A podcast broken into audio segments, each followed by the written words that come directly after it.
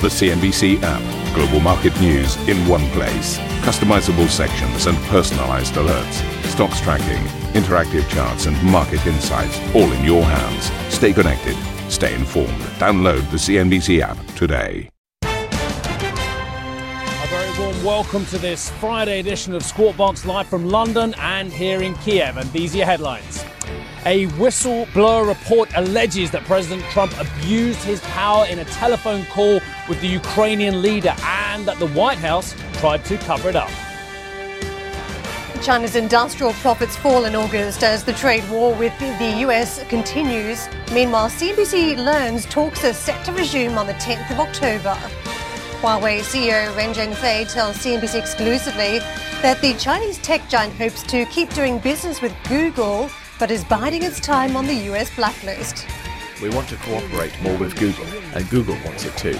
The only problem is if the US government would approve it. Whether we have the approval depends on what happens on November the 19th. IPO meltdown. Shares in fitness startup Peloton dive in the company's market debut, while talent agency Endeavor pulls its float as nearly half of this year's IPOs trade below their offer price.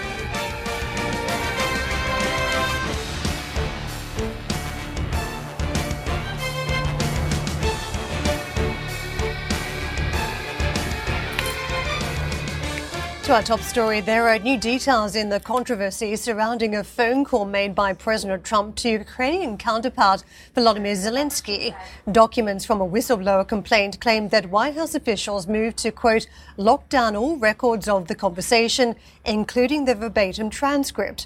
The complaint adds that details from the call were placed into a classified electronic storage system reserved for information of a quote especially sensitive nature. The president is alleged to have offered military aid to the Ukrainian leader in exchange for an investigation into a democratic rival. President Trump has denied any wrongdoing in the face of rising pressure from House Democrats who have launched an impeachment inquiry. The president hit out at Democrats after the release of the complaint. My call was perfect. The president yesterday of Ukraine said there was no pressure put on him whatsoever, none whatsoever. And he said it loud and clear for the press. What these guys are doing, Democrats are doing to this country, is a disgrace, and it shouldn't be allowed. There should be a way of stopping it, maybe legally through the courts, but they're going to tie up our country. Meanwhile, House Intelligence Committee Chairman Adam Schiff responded to the whistleblower's claims, saying they give direction to the impeachment inquiry. I think the complaint gives us a pretty good roadmap of allegations that we need to investigate. There is a um, whole host of people apparently who have knowledge of these events uh, that the whistleblower makes reference to. Now, we don't know how many or any uh, of them that have already been interviewed by the Inspector General. We will be having a subsequent hearing with the Inspector General, which we have requested, so that we can determine what he was able to find in his preliminary investigation. Well, let's get out to Steve for more from Kiev. Steve, we've seen details from that nine page complaint from the whistleblower, a CIA officer and former White House employee. What do you make of the claims that we've seen detailed so far? Well, I, th- I, think at the moment um, there are still questions about the source and who exactly it was, of course, as well. Um, but the fact remains, of course, that I am here in Kiev, exactly 7,828 kilometers away, 7,828 kilometers away from Washington, D.C. And yet, this country, this town, is at the center uh, of claims and concerns regarding uh, impeachment processes and due process and, and, and actually what the president has done and hasn't done that may or may not be lawful as well. And of course, huge counter allegations going on. Why Kiev? Let's just remind our viewers why Ukraine as well. Basically, this is a country which has been, of course, at the center of huge seismic events post Soviet era as well. Then we saw the Euromaidan, which ousted Viktor Yanukovych, who was seen as a Russian puppet. Then a more pro Western government of Petro Poroshenko came in as well. But during the Poroshenko years, there were questions uh, about uh, corruption in the country. There were questions, of course, from the US as well about whether uh, information that came from this country actually worked to the detriment of the president president of the US uh, with the Paul Manafort issue as well, with the Robert Mueller investigation as well. So the president, Mr. Trump, has real concerns about information that is coming from Ukraine, and uh, according to some reports, has made it a bit of an obsession of his, and hence why Rudy Giuliani, his personal lawyer, has got involved trying to investigate uh, one whether the Robert Mueller investigation had its sources in this country with servers based in this country, and two whether there was wrongdoing or not from Hunter Biden uh, and, uh, of course, Joe Biden, which is at the centre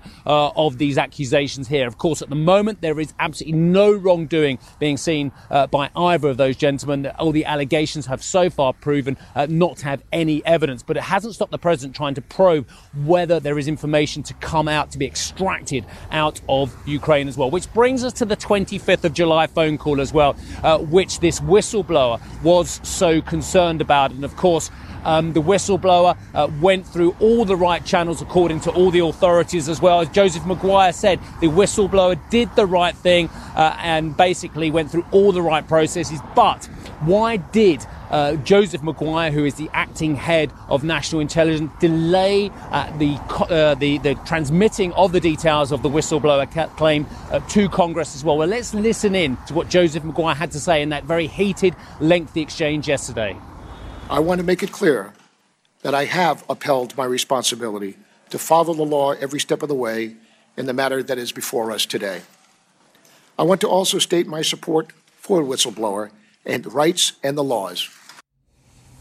Now, you mentioned there, Karen, what Adam Schiff said, of course, that it was a classic uh, organized crime shakedown, so to speak, as well. Uh, Mr. Nunes, who, of course, is the Republican uh, representative on the committee as well, said this is warfare versus the president. And you heard, of course, the comments from the president as well, saying there was absolutely nothing wrong with the phone call as well. But going back to the roots of it, the accusation is that military aid was frozen the week before that 25th of July phone call because um, the, the president, again, the allegation the president wanted to exert undue influence on Ukraine to investigate the Bidens as well and investigate why two prosecutors who had been looking at the Burisma Holdings group that uh, Hunter Biden had worked for as well, uh, why those investigations were no longer ongoing and hadn't gone uh, any further as well. Uh, the accusation was met, of course, in uh, one point by the president saying, look, I, I, I wanted to hold this money back uh, because the Europeans weren't coming up with their side side of the bargain. Well, very interesting looking at what the Europeans have done versus the US uh, for this country since 2014. Uh, and Germany would bridle at those accusations, especially because they have given uh, aid. Of course, there's been a limited amount of military assistance from Europe as well.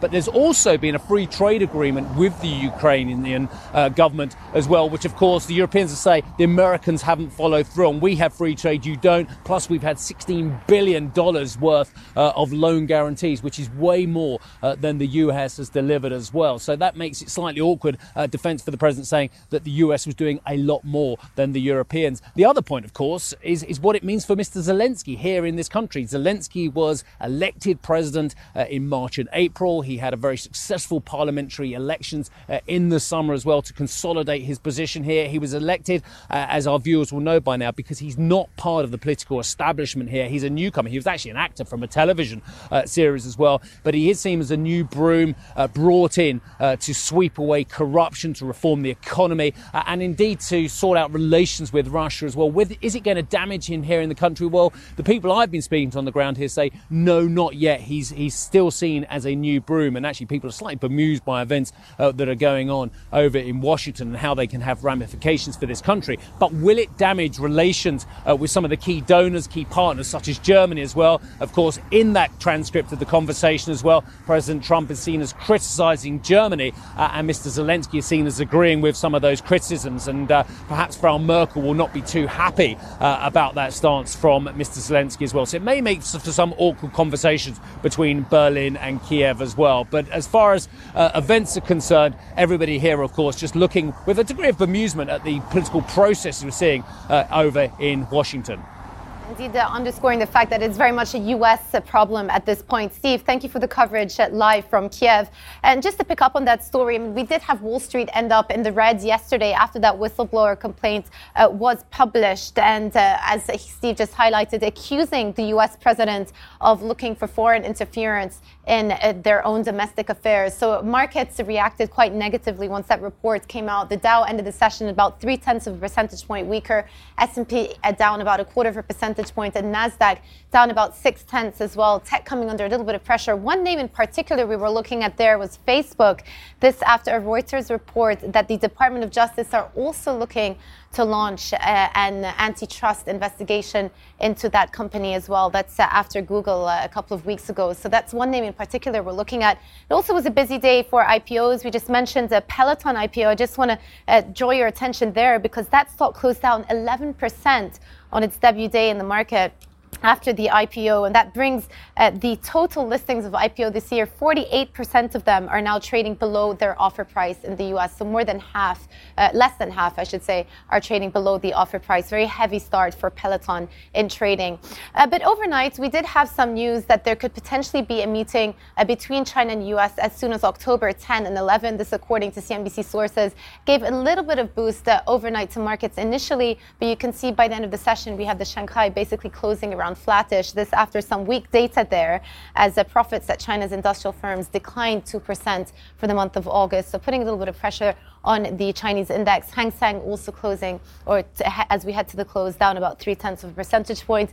And then Nikkei also trading very heavy overnight down 1.3%. Again, risk off sentiment prevailing in the overnight session. And Asia, as there's still a lot of cert- uncertainty when it comes to the trading outlook between US and China, whether or not those meetings or potential meetings in October could actually yield anything. Switching on to Europe, yesterday, surprisingly, we actually ended the day up in the green.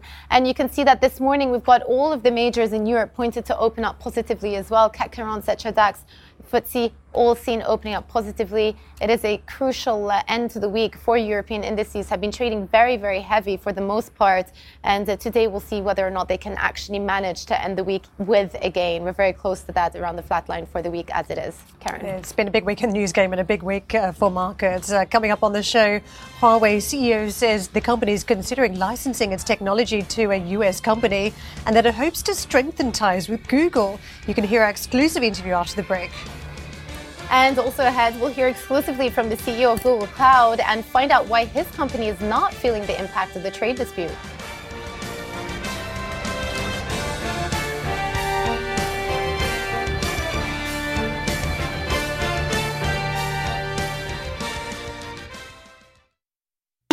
A CNBC signature event. East Tech West, CNBC's exclusive invitation only retreat returns to Nansha, Guangzhou, China in 2019. We explore all things tech from artificial intelligence to 5G. Join the world's most prolific investors, inventors, and entrepreneurs as they share their stories and celebrate innovation. Visit easttechwest.com for an application to attend.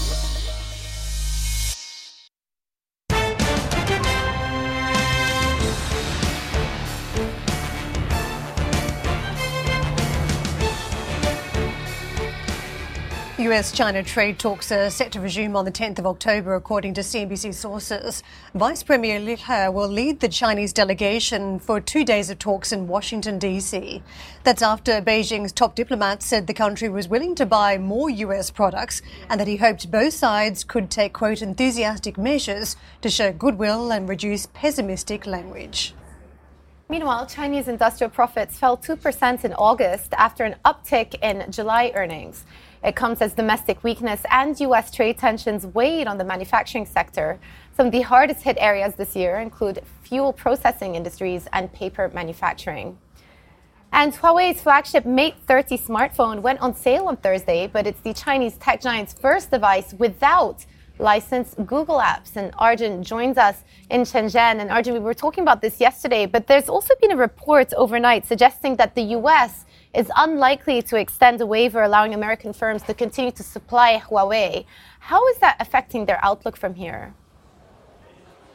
Well, that's uh, very bad news, of course, for Huawei. And just to set the context there, of course, Huawei on this blacklist in the US, which restricts its access to American technology, and that includes Google's Android operating system. And this Mate 30 has come uh, launched uh, without licensed Google apps in international markets. But I'm hearing one of Huawei's Shenzhen stores. Um, it's a brand new store, and I've been walking around here, and about half an hour ago, it was packed with customers. I was looking at what they were buying, and they were primarily buying or at least picking up the pre ordered Mate 30 Pro. That's the more expensive version of Huawei's uh, flagship uh, device. And so that will bode good news. And I think that underlined the point here that in the Chinese market, the fact that Huawei doesn't have access to the Google license isn't a problem because Google's products and um, uh, services have been blocked here for several years, and the Chinese consumers aren't actually that used to them. However, in the international markets is where they actually might struggle. Many consumers there are used to using the Google apps, and not having or not getting an extension of that license will spell bad news for Huawei in those international markets. Our colleague uh, Christine Tan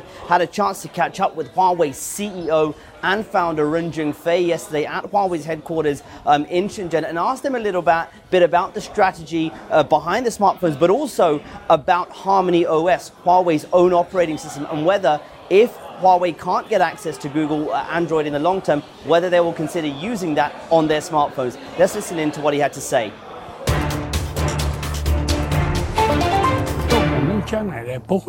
We won't replace Android because we support the development of Android. Google is a very good company and we want to enhance cooperation with them. If Hongmeng gets to develop its ecosystem, it would be a good complement instead of a replacement. I understand you want to keep your relationship with Google, but does Hongmeng OS have the potential to replace Android Google should you choose to develop it further as an alternative mobile operating system? First of all, we want to cooperate more with Google, and Google wants it too. The only problem is if the US government would approve it. Whether we have the approval depends on what happens on November the 19th. We hope that the US can approve that we continue our friendly cooperation with Android. I'm sure it's not about capability, as we are definitely capable of achieving what we want to do. For now, you've gone ahead anyway and you've launched your latest handset, the Mate 30, even though you don't have the full suite of Google apps. Why do it? Why launch a new handset in the midst of all this uncertainty? Eh? Because the Mate 30 has a lot of functions that would attract many customers. Whether people would accept our product without Android system installed, I need to test. They expect the number of Mate 30 sold to be around 20 million. We'll wait and see if people are actually willing to pay for our Mate 30 system, if people can accept us without the Android system. Just out of curiosity, did you bother to test Hongmeng on Mate 30? Not for now.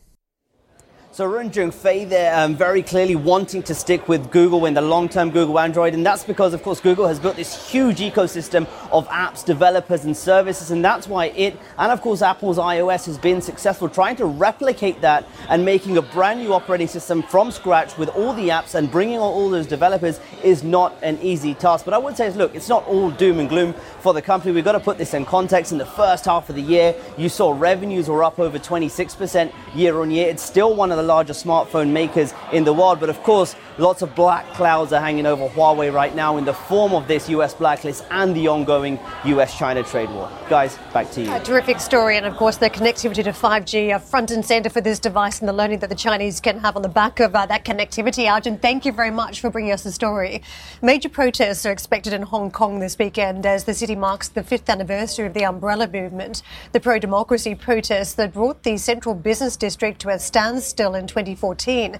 That's as the Chinese territory's leadership attempts to quell the current crisis with public dialogue. Let's get out to Sherry for more in Hong Kong. Sherry, this uh, listening tour, the, the public conversation that Hong Kong leader Carrie Lam has been having, very similar to the strategy that Emmanuel Macron used on the back of the yellow vest protest to, to go across the country and listen to some of those very angry comments in a, a civilized forum. What's it going to mean for this weekend, though, is we're expecting more demonstrations? Well, let me just give you a little bit of gauge of where Hong Kong protesters stand after yesterday's dialogue. Carrie Lam, after wrapping up her two and a half hour public uh, or open dialogue with Hong Kong uh, people, she was actually stuck in that building for four hours because the protesters were blocking the area surrounding the building because they feel like they didn't really see Carrie Lam coming forward and making any concessions. So that's really the setup for tomorrow, the fifth year anniversary of, of course, uh, the umbrella movement or the start of the 2014 umbrella movement. Carrie Lam, yes, her message was that she is listening, and that's something that she needed to do to cool things down. But she was not able to offer any major concessions, and uh, she was basically reiterating her initial stance when it comes to independent inquiry, for example, and also characterizing the protesters earlier this summer summer as rioters. And uh, take a listen to what she had to say in terms of this framework of one country, two systems. We hope to work with youngsters in Hong Kong. But if Hong Kong wants to maintain one country, two systems, it's not autonomy, sorry. Hong Kong autonomy is not one country, two systems. So I think we need to be clear that we have a bottom line. Youngsters should also have a bottom line. If you break the law, you will need to bear the consequence. That is also why within the five demands, there are some that aren't acceptable. So there we go. Carrie Lam basically saying that we are at a bottom line and there will be no more concessions that the government will be making. In the meantime, as we've been talking about, yes, Hong Kong is bracing for yet another weekend of major showdown because it's the fifth year anniversary of the start of the 2014 uh, Occupy Central umbrella movement tomorrow. And the organizer be- behind the million strong marches earlier this year has received a no objection letter from the police. So uh, we are expecting a number of uh, protesters to gather once again because there is that uh, common denominator from five years ago and this year, really calling for more democracy, more autonomy for Hong Kong, and really the idea of, uh, you know, wanting to protect Hong Kong's special status as well. And of course, uh, this is a nice lead up to China's National Day next Tuesday, the 70th anniversary of the People's Republic of China, a very special occasion that the uh, central government of China wants to really flaunt perhaps its sovereign state power. Guys, back to you. Uh, thank you very much for that, Sherry. Meantime, activist and uh, pro democracy party leader Joshua Wong played a crucial part in both sets of protests. Emily Tan spoke to him just moments ago and started by asking him what has changed. Five years ago, 200,000 Hong Kongers took to the street with our calls on free election, which result in the election system unchanged. But now we are back with even stronger determination, with more than 2 million people join our protest to let President Xi aware that it's time to let Hong Kong people enjoy universal suffrage. And I think how the larger support scale that we receive compared to five years ago, which show the crackdown of human rights just results in more of people continue to talk to the street with solidarity. Now, there is some differences between then and now, and the fact that it's leader leaderless is one. The fact that it's gotten very much more destructive, uh, destroying parts of Hong Kong, vandalism and violence. Why is that? Leaderless movement, which means that protester and citizen have more self-initiative and organic way to continue to engage in the movement. And for vandalism, or force has been used by protesters, none of them randomly or indiscriminately attack on ordinary citizens, and all vandalism is targeted the communist regime, and we are just demanding the fundamental right that Beijing promised in the Sino-British Joint Declaration, which means free election.